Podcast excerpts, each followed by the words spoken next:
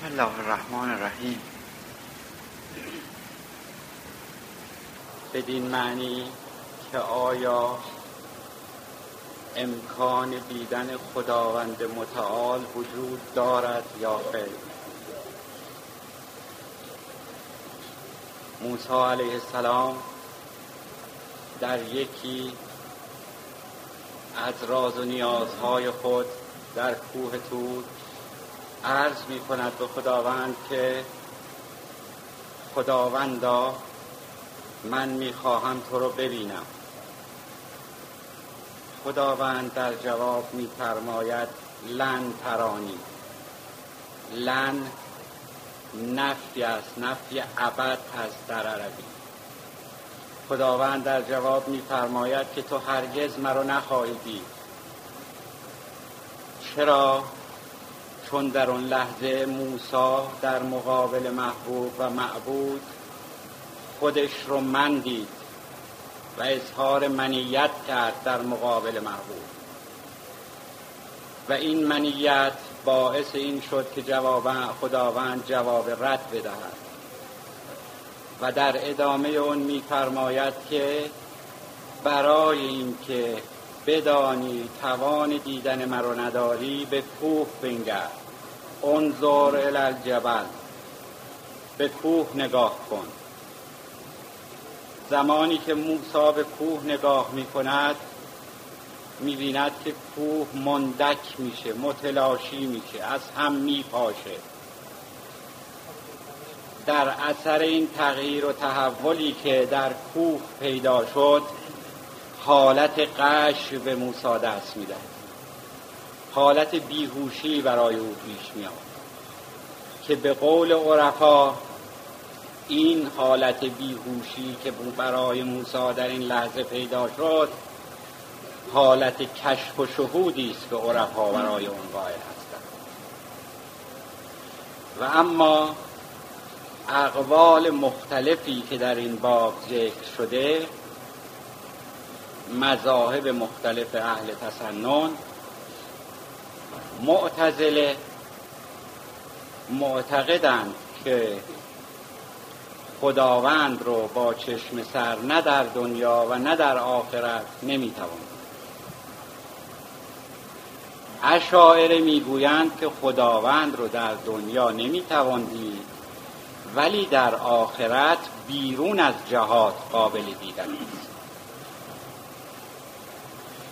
مشبه گروه دیگری از اهل تسنن هستند که می‌گویند خداوند رو در دنیا نمی‌توان دید ولی برای او قائل به یک هیکل و جسمی همانند جسم انسان هستند و بر این باورند که در روز قیامت و روز هشت می‌توان او را به این هیئت و اما قول شیعه در این باب چیست؟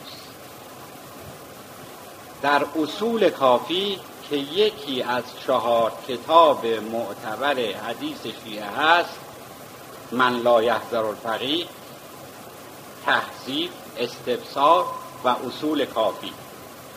بابی در اصول کافی وجود داره و نوشته شده به نام باب ابطال رؤیت که به طور مطلق رؤیت خداوند رو رد می‌کنه و می‌گویند که خداوند با چشم سر دیده نمیشه و ادله مختلفی برای این قول خود قائل هستند. یکی این که می‌گویند اگر او نزدیک به ما باشد همانند پلک چشم که خب پلک چشم قابل دیدن نیست. اگر در بعد و مسافتی خارج از بعد و مسافت قابل دید باشه هم قابل دیدن نیست و دیگر دلیلی که در این باره می‌گویند این است که او دارای جسم خاصی نیست در محل مشخصی قرار نداره او در همه جا هست بدون اینکه وجود خارجی او همانند وجود انسان قابل دید باشه و اما عرفای شیعه چه می‌گویند عرفا معتقدند و بر این باور و قول هستند که چشم دیگری وجود دارد به غیر از چشم سر که اون چشم دل است. و مؤمنین در روزهش و به طور کلی با چشم دل می توانند خداوند رو رویت کنند. و باز در این مورد عرفا هم از احادیث مختلف نمونه و دلیل می آورند از جمله می‌گویند که یکی از احبار احبار جمع حبر یعنی علمای یهود. یکی از احبار به حضور علی علیه السلام شرفیاب می شود و عرض می کند که یا علی آیا تو خداوندی رو که عبادت می کنی و نماز می گذاری می بینی حضرت میفرمایند بله من چگونه خداوندی رو که نبینم عبادت کنم؟ من او رو می‌بینم و عبادت می‌کنم. او مجددا سوال می‌کند که آیا شما خدای خودتون رو با همین چشم سر که من و اجسام اطراف خودتون رو می‌بینید می‌بینید حضرت میفرمایند نه من با چشم دیگری خدا و قول دیگر که در حدیث آمده یکی از صحابه و نزدیکان امام ششم به نام عبی بسیر که کور مادرزاد بوده. به حضور امام شرفیاب میشه و عرض می‌کنه که یبن رسول الله آیا می‌توان خدا رو دید؟ حضرت میفرمایند بله. تو در روزی که خواستی به دنیا بیای و خداوند تو رو خواست بیافریند تو او رو دیدی و خداوند می‌پرسد الستو برب بکن؟ آیا من خدای شما و شما جواب بله دادید. اگر نمی‌دادید به این دنیا نمی آمدید جواب مثبتی که دادید دلیل تولد و پا به عرصه وجود گذاشتن و به این عالم خاکی آمدن. و در روز هشت هم او رو خواهید در این هنگام لختی سکوت بین حضرت و عبی بسیر می گذارد عبی بسیر که همونطور که ارز کردم پور مادرزاد و نابینا بود در سکوتی برای چند لحظه قرار می‌گیرد و حضرت میفرمایند که عبی بسیر آیا مایلی که خداوند رو در این دنیا هم ببینی؟ عبی بسیر عرض می‌کنه بله.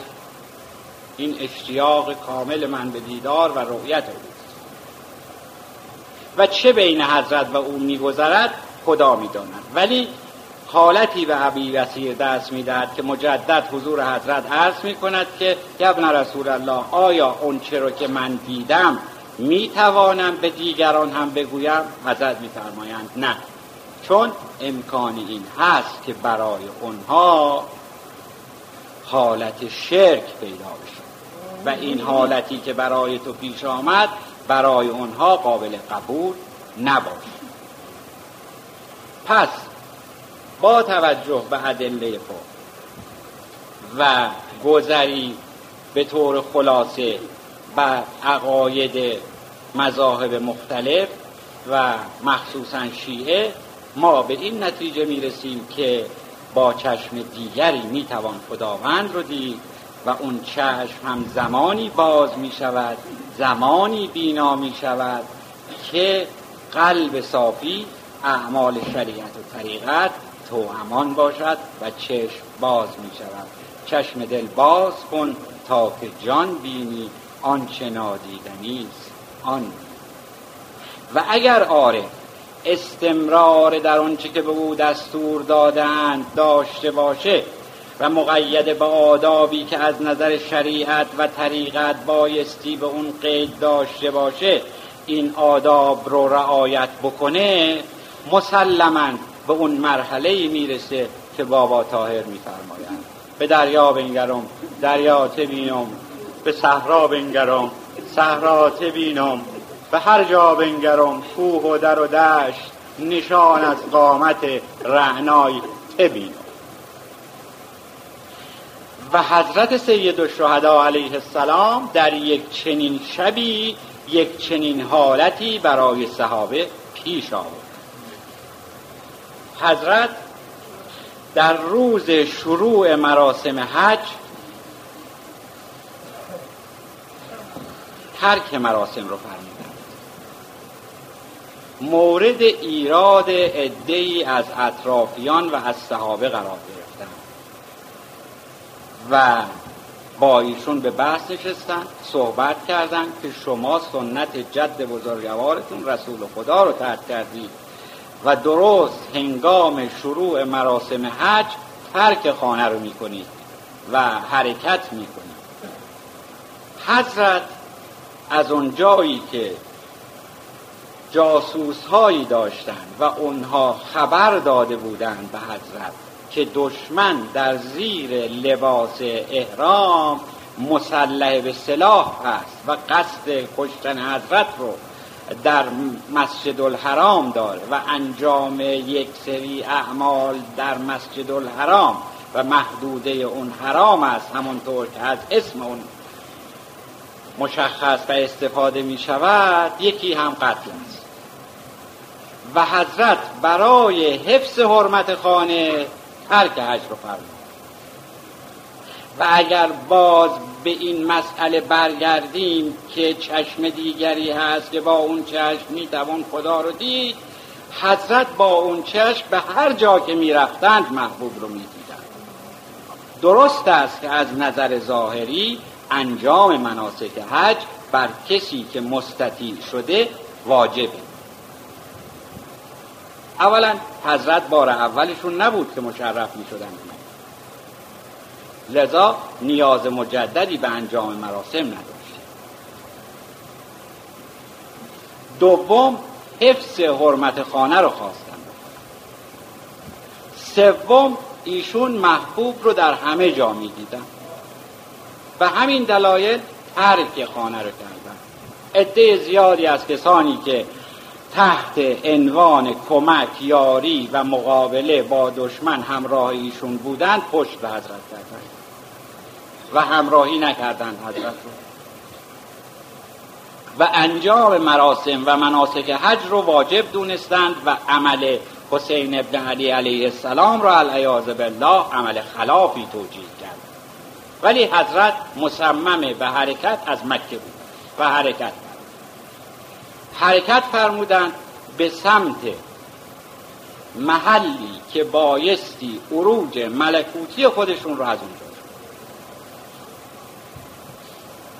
از مسجد الحرام تا زمین کربلا.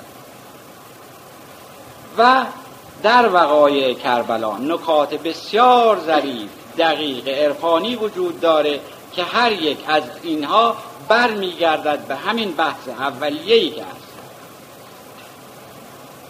در بین راه اصحاب به محلی رسیدن که نیستانی بود. تعجب کردند حضور حضرت ارز کردند که ما بارها و بارها و به کرات این مسیر رو طی کردیم و هیچ وقت چنین نیزاری رو ندیدیم و اینجا زمین لمیزرعی و بیابان بیاب و علفی بوده. چگونه این نیزار حضرت نگاهی فرمودند و فرمودند که درسته همین است که شما می‌گویید. ولی اینها نیزار نیست نی نیست.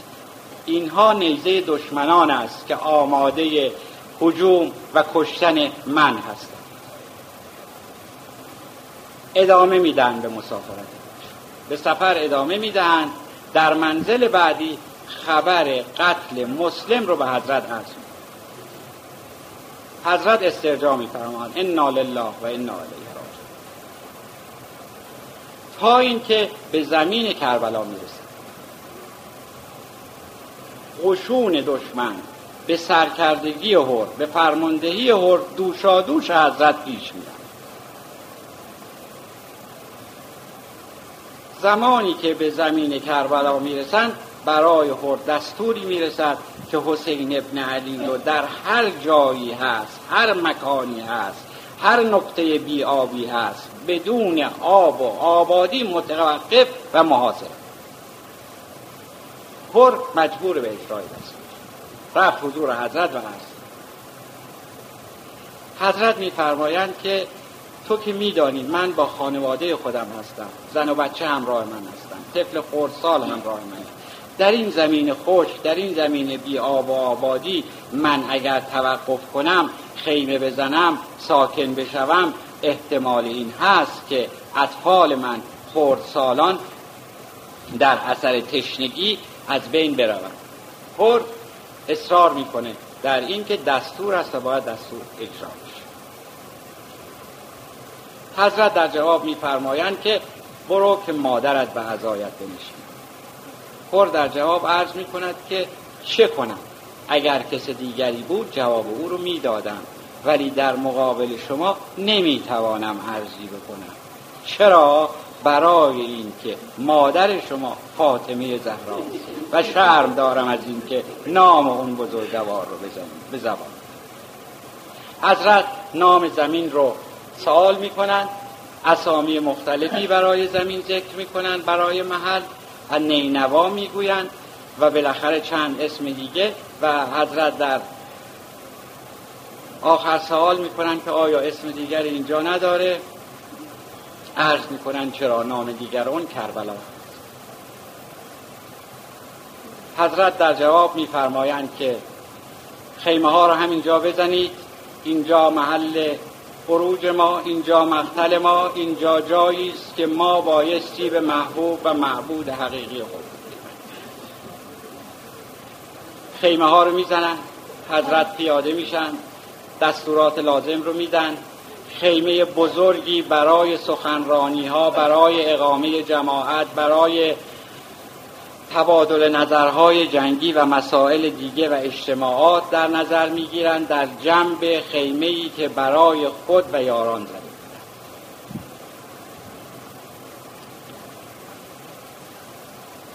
و قشون دشمن هم مرتب لحظه به لحظه هر روز بر روز دیگر افسوده می‌شد و تعداد اونها زیادتر می‌شد. در حالی که به تدریج همراهان حضرت یاران حضرت کم می شدن و هر یک به بهانه می تا اینکه چنین شبی کرد شب آشور حضرت اقامه جماعت فرمود پس از اون که نماز مغرب شاه رو خوندند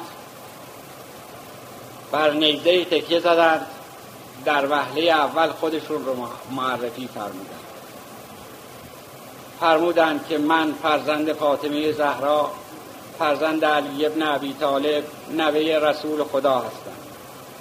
فردا در اینجا من کشته خواهم شد.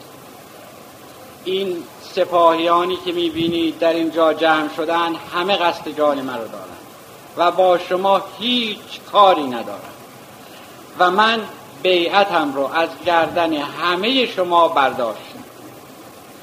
و هر کسی که بخواهد می‌تواند برود و به خانه و خانواده خودش رو پیوندد و از این محلکه جان سالم به در که در تاریخ اسلام دو جا هست که بیعت از گردن مسلمین برداشته میشه. یکی در زمان حضرت رسول اکرم صلی الله علیه و آله و سلم است. در غزوه احد زمانی که حضرت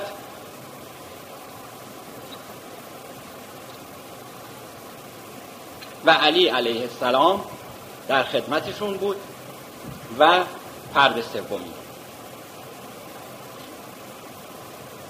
در اونجا شمشیر علی علیه السلام در اثر دفاع از رسول خدا شکسته شد و جبرئیل شمشیر معروف رو برای حضرت آورد و ندای لا فتا الا علی لا سیف الا زلفقار در زمین آسمان ترین افکنده شد و حضرت مجدد شروع به دفاع از رسول خدا کرد. تنها یاری که مونده بود برای حضرت او رو احضار فرمودن حضرت رسول. و به او فرمودند که من تنها هستم. علی برای من کافی من بیعتم را از گردن تو برداشت تو برو و به خانه و خانواده و زن و همسر و دیگر کسانت برس و هدایایی هم به او مرم. او در جواب عرض می کند یا رسول الله به کجا برم؟ خانه که خراب میشه. همسر که از دنیا میره. فرزند که برای من نمیماند. اون که برای من میماند تو هستی. این تو هستی که شفیع من خواهی بود در روز هر من چگونه دست از دامن تو بردارم؟ مگر جان مرا از من بگیرن که دست از دامن تو بردارم؟ حضرت او رو دعا میفرماید و اجازه می‌خواهد که به میدان برود و جنگ کنه وقتی که به میدان میره و جنگ می‌کنه اون چنان شجاعانه جنگ می‌کنه که چندین نفر رو در یک طرفت العین به حلاکت میرسونه و از پشت ضربه به او می‌زنند که متاسفانه به او میفته و ضربه دیگر رو با نیزه به او می‌زنند. که می نویسند علی علیه السلام همچنان همانند شیری به بالین او رفت و او رو در آغوش گرفت و به حضور حضرت رسول آورد. و عرض کرد حضور حضرت یا رسول الله آیا از من راضی شدی؟ آیا من به عهد و پیمان خودم وفا کردم؟ حضرت فرمودند بله تو به عهد و پیمان خود وفا کردی و از دنیا در جای دیگری که بیعت از گردن مسلمین و شیعیان برداشته شد در شب آشورا در یک چنین شبی در یک چنین شبی همونطور که عرض کردم بعد از خوندن خطبه قرا حسین ابن علی علیه السلام دستور فرمود که چراغای خیمه را خاموش که اونهایی که می‌خواهند بروند خجالت نکشند در تاریکی صحنه رو ترک کنند خیمه رو ترک کنند. چراغها رو خاموش کردند عده زیادی از خیمه بیرون رفتند عده خداحافظی کردند. ادهی بدون خداحافظی رفتند ادهی دست حضرت رو بوسیدند حضرت فرمودند که هر که می‌خواهد برود برود و من بیعتم را از گردن او برداشتم. ولی هر یک از آنها که می‌رفت همانند تیری بود که به قلب مبارک حضرت که این چنین یاران در بیوفایی بودند. تا آن که مندنی ها مندند و رفتنی ها رفتن. هفتاد و دو تنی که بایستی مقامات خودشون رو می‌دیدند باقی در این هنگام حضرت فرمودند که چراغها رو روشن کنید و اونهایی که خلاصه ایمان بودند موندند و حضرت در بین دو انگشت خودشون مقامات اونها رو به اونها نشون داد. قلب المؤمن بین اصبعی به آنها نشون دادند که فردا اگر به ظاهر شهید می‌شوید مقامات شما در چه مرحله خواهد؟ و آنها وقتی که این مقامات رو دیدند همه به شادی پرداختند سروری در بین اونها ایجاد شد. و فردا و همچون فردایی اینها برای رفتن به جنگ و رسیدن به شهادت به یکدیگر سبقت می می نویسند که بریر که یکی از اصحاب حضرت بود و بسیار آدم عبوس و اخمویی بود و کسی کمتر چهره خندان او رو دیده بود اون شب میخند تا صبح آشورا یکی یکی همه رفت آبس پیرمردی بود که غلامی داشت. با غلام بحث می‌کردم. بر سر این که من اول به میدان بروم یا تو. غلام اصرار داشت که من به دلیل اینکه تو اربابم هستی و بایستی از جان تو حفاظت کنم تو من بایستی اول به میدان بروم و اگر صدمه به تو وارد میشه من نبینم. من طاقت دیدن این رو ندارم که تو کشته بشی. و آبس در جواب میگو می‌گوید که تو غلام من هستی و بایستی امر من رو اطاعت بکنی. این مشاجره و مباحثه برای چه بود؟ برای اینکه شب قبل مقامات خودشون رو دیده بودند و می‌خواستند که هرچه زودتر به این مقام برسند می نویسند آبس زره و خود و همه چیز به تن کرد و به میدان رفت و با وجودی که ضعف پیری داشت به شدت جنگید جنگ شدیدی کرد و هر چه می‌زد میکش و از کشتن خسته شد و طاقتش تاق شد. دیدار یار رو می‌خواست دیدار محبوب رو می‌خواست. جنگ کردن برای او فایده نداشت. جسم خاکی رو بریده بود از خودش. لذا خود رو برداشت لباس و کند برهنه به میدان رفت. برهنه به میدان رفت و اونقدر جنگید تا خونالود و سر شکافته از اسب به زمین و به مقام رفیع شهادت. بعد از اون قضیه وحب.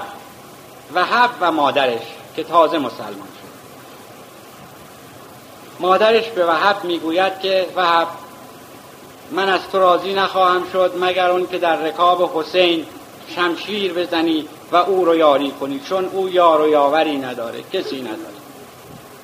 وحب اطاعت امر مادر رو می‌کنه و به میدان میره. پس از اون که عده زیادی رو می‌کشه بر میگرده و به مادر عرض می‌کنه که راضی شدی از من مادر؟ مادر در جواب می‌گوید که نه من زمانی از تو راضی خواهم شد که جنازه تو رو ببینم نه خود تو رو. و حب مجدد بدون درنگ به میدان میره و جنگ می‌کنه. اون چنون جنگی می‌کنه که می نویسن در تاریخ بی نظیره ولی با نهایت بیرحمی سر او را از تن جدا و سر او رو که از تن جدا می‌کنن به جلوی خیمه مادر میاندازن مادر سر فرزند رو که می‌بینه لحظه بیتاب میشه.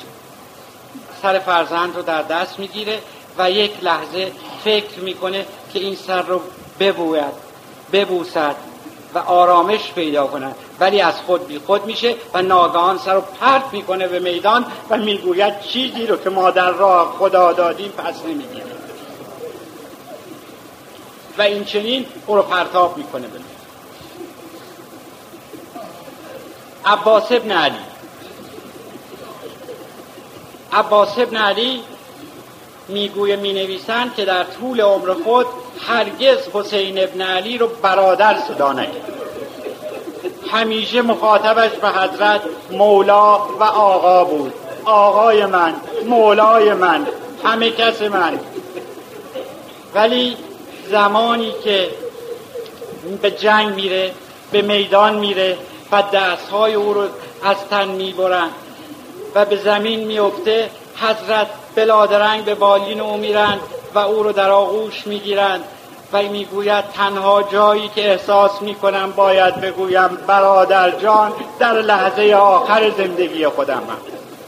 در اینجاست که به خودم اجازه می‌دهم که بگویم برادر جان. یک یک اصحاب همه به میدان همه شهید میشه حسین ابن علی تنهای تنها. آزم میدان میشه. با سه حمله به قلب لشکر به یمین و به یسار اونچنون کشتاری از قوای دشمن می‌کنه که سابقه نداشته و طوری دشمن رو به وحشت میاندازه که هم همه میپیچه. که اگر حسین ابن علی این چنین مجددا حمله کنه قوایی برای ما باقی نخواهد. حضرت برمیگردند برای تمدد حساب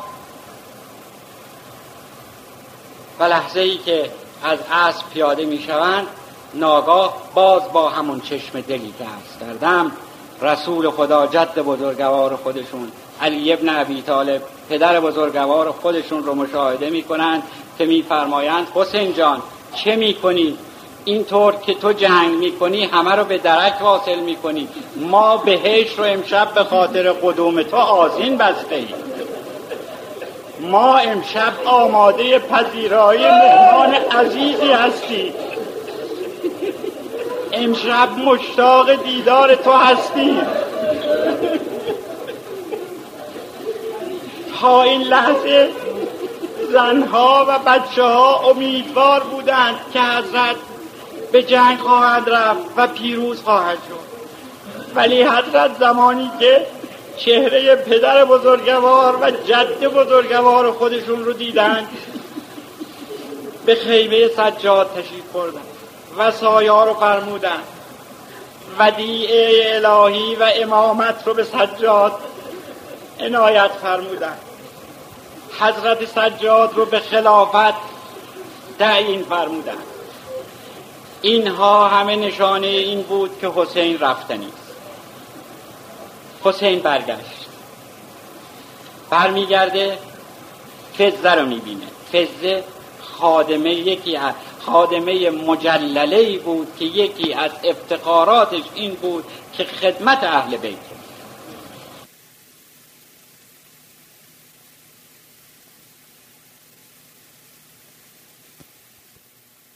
وسط رو بر میداری و در اون سه پیراهن هست که یک پیراهن اون پار است. او رو برای من میآوری ولی مبادا زینب بفهمه. مبادا زینب مطلع بشه که تو پیراهن پاره برای من میآوری فزده اطاعت می‌کنه میره و در موقع رفتن به خیمه زینب که سراسیمه از یک طرف به دنبال برادر از یک طرف برادرزاده مریض در خیمه از طرفی بچه های تشنه همه و همه در گردا گرد او جمع بودند سرگردان و آشفته دور خود میگردید و نمی‌دانست چه بکنه. که ناگهان رفتن فزره رو به خیمه ملاحظه کرد و جلب توجهش کرد. دوید خودش رو به فزره رسون گفت کجا میری؟ گفت به خیمه میرم. کاری دارم. گفت چه کار داری؟ گفت کاریست محرمانه. گفت کی به تو گفته؟ گفت کاریش باید انجام بدم. گفت شاید برادرم حسین به تو چیزی گفته. گفت بله برادرتون حسین به من فرموده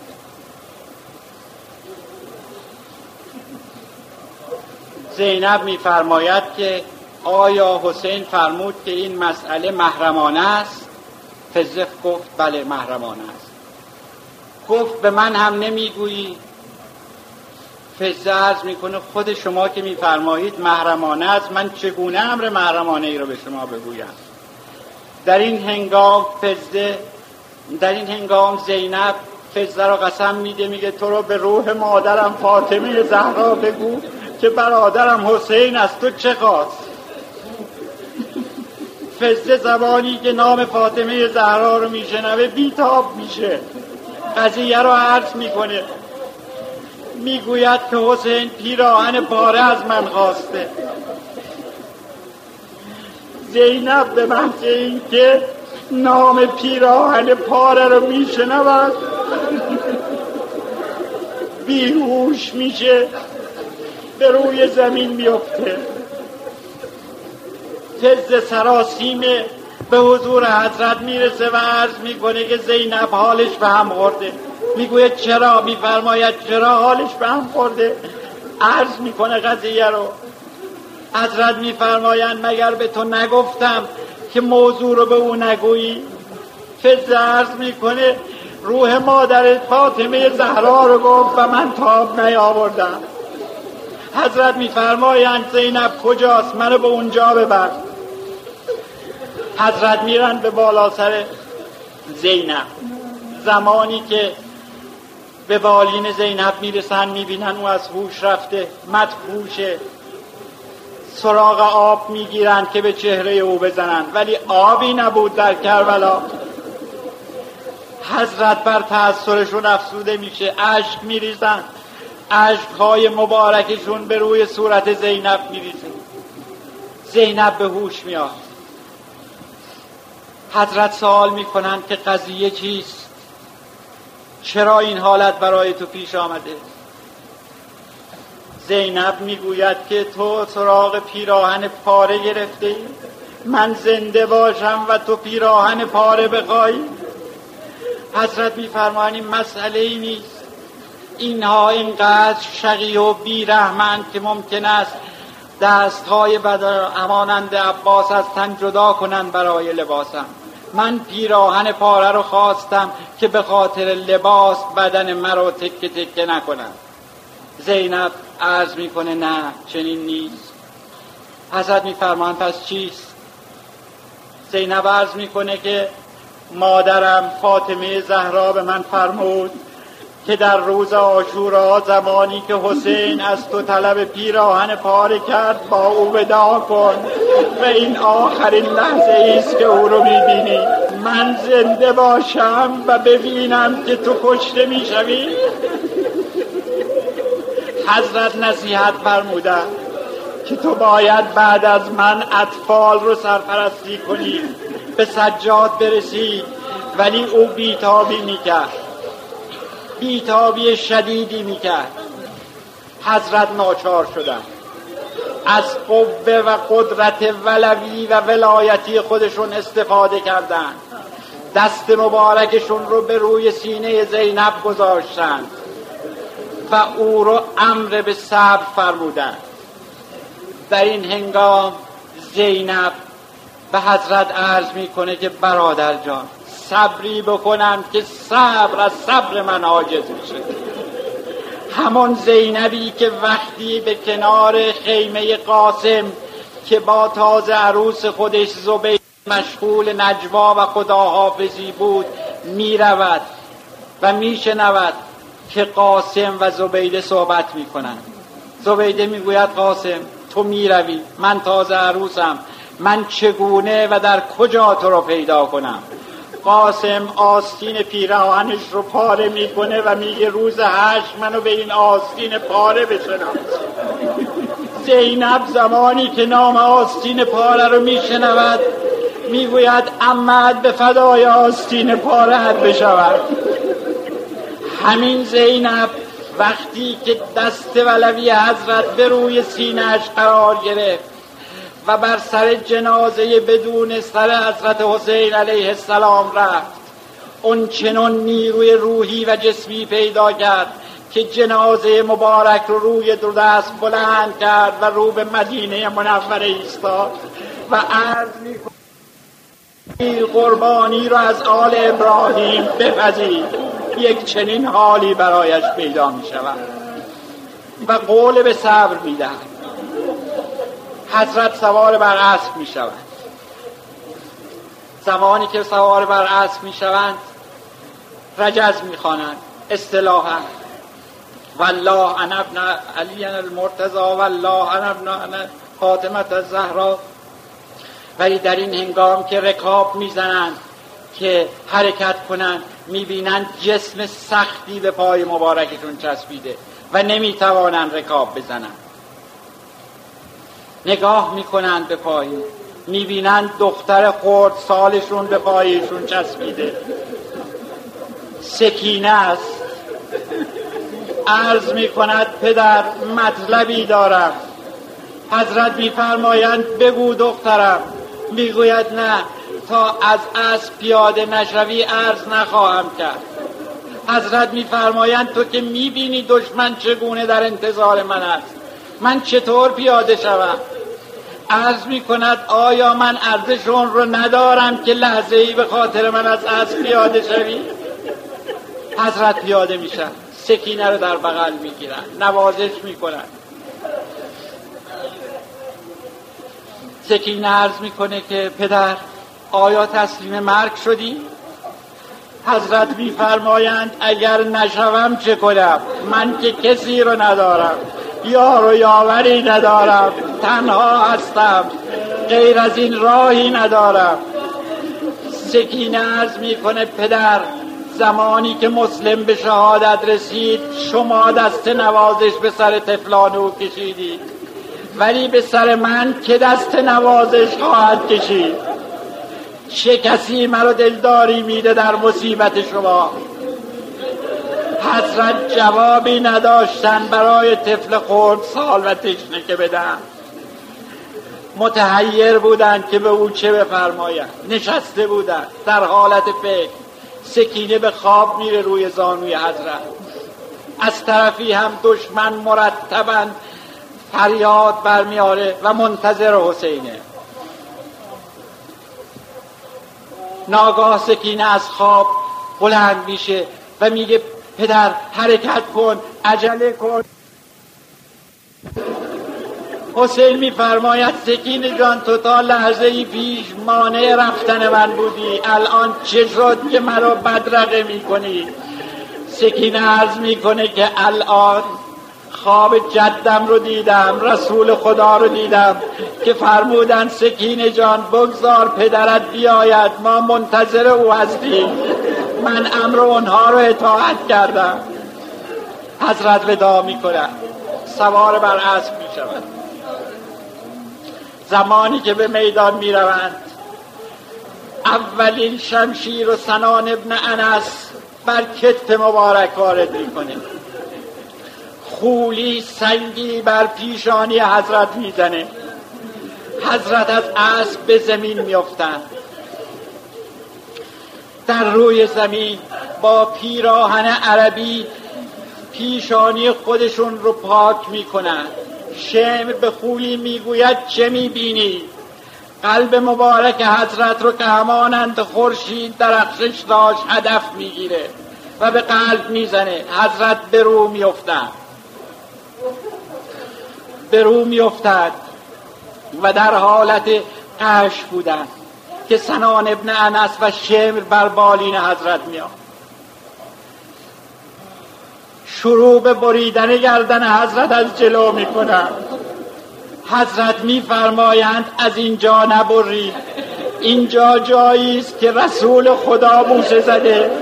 اگر می‌خواهید گردن منو ببرید از پشت گردن منو ببرید. شم در حالی که رنگ پریده و زرد و سنان ابن انس زرد بود امر و حضرت رو اطاعت می‌کنند. زمانی که سر از پشت مشغول بریدن بودند هوای کربلا منقلب میشه زمین تیره و تار میشه بادهای مخالف وزیدن می‌گیره چشم چشم رو نمی‌بینه زینب سراسیمه میدوه. به طرف خیمه سجاد. سجاد بیهوش بوده حضرت. به طوری که می نویسند اسحال خونی داشته و در اون روز بیش از چهل بار مدرور به تجدید وجود میشن حضرت رو به هوش میاد. میگه برادر زاده بلند شو ببین چه خبر است. وقتی که حضرت بلند میشن میفرمایند دامن خیمه رو بالا بزن. به محض اینکه دامن خیمه رو بالا می‌زنند حضرت پیراهن رو چاک می‌کنند و امامه را از سر بر میدارند و ناگهان صدای علا علاقت قتل حسین ابن علی در زمین آسمان تنید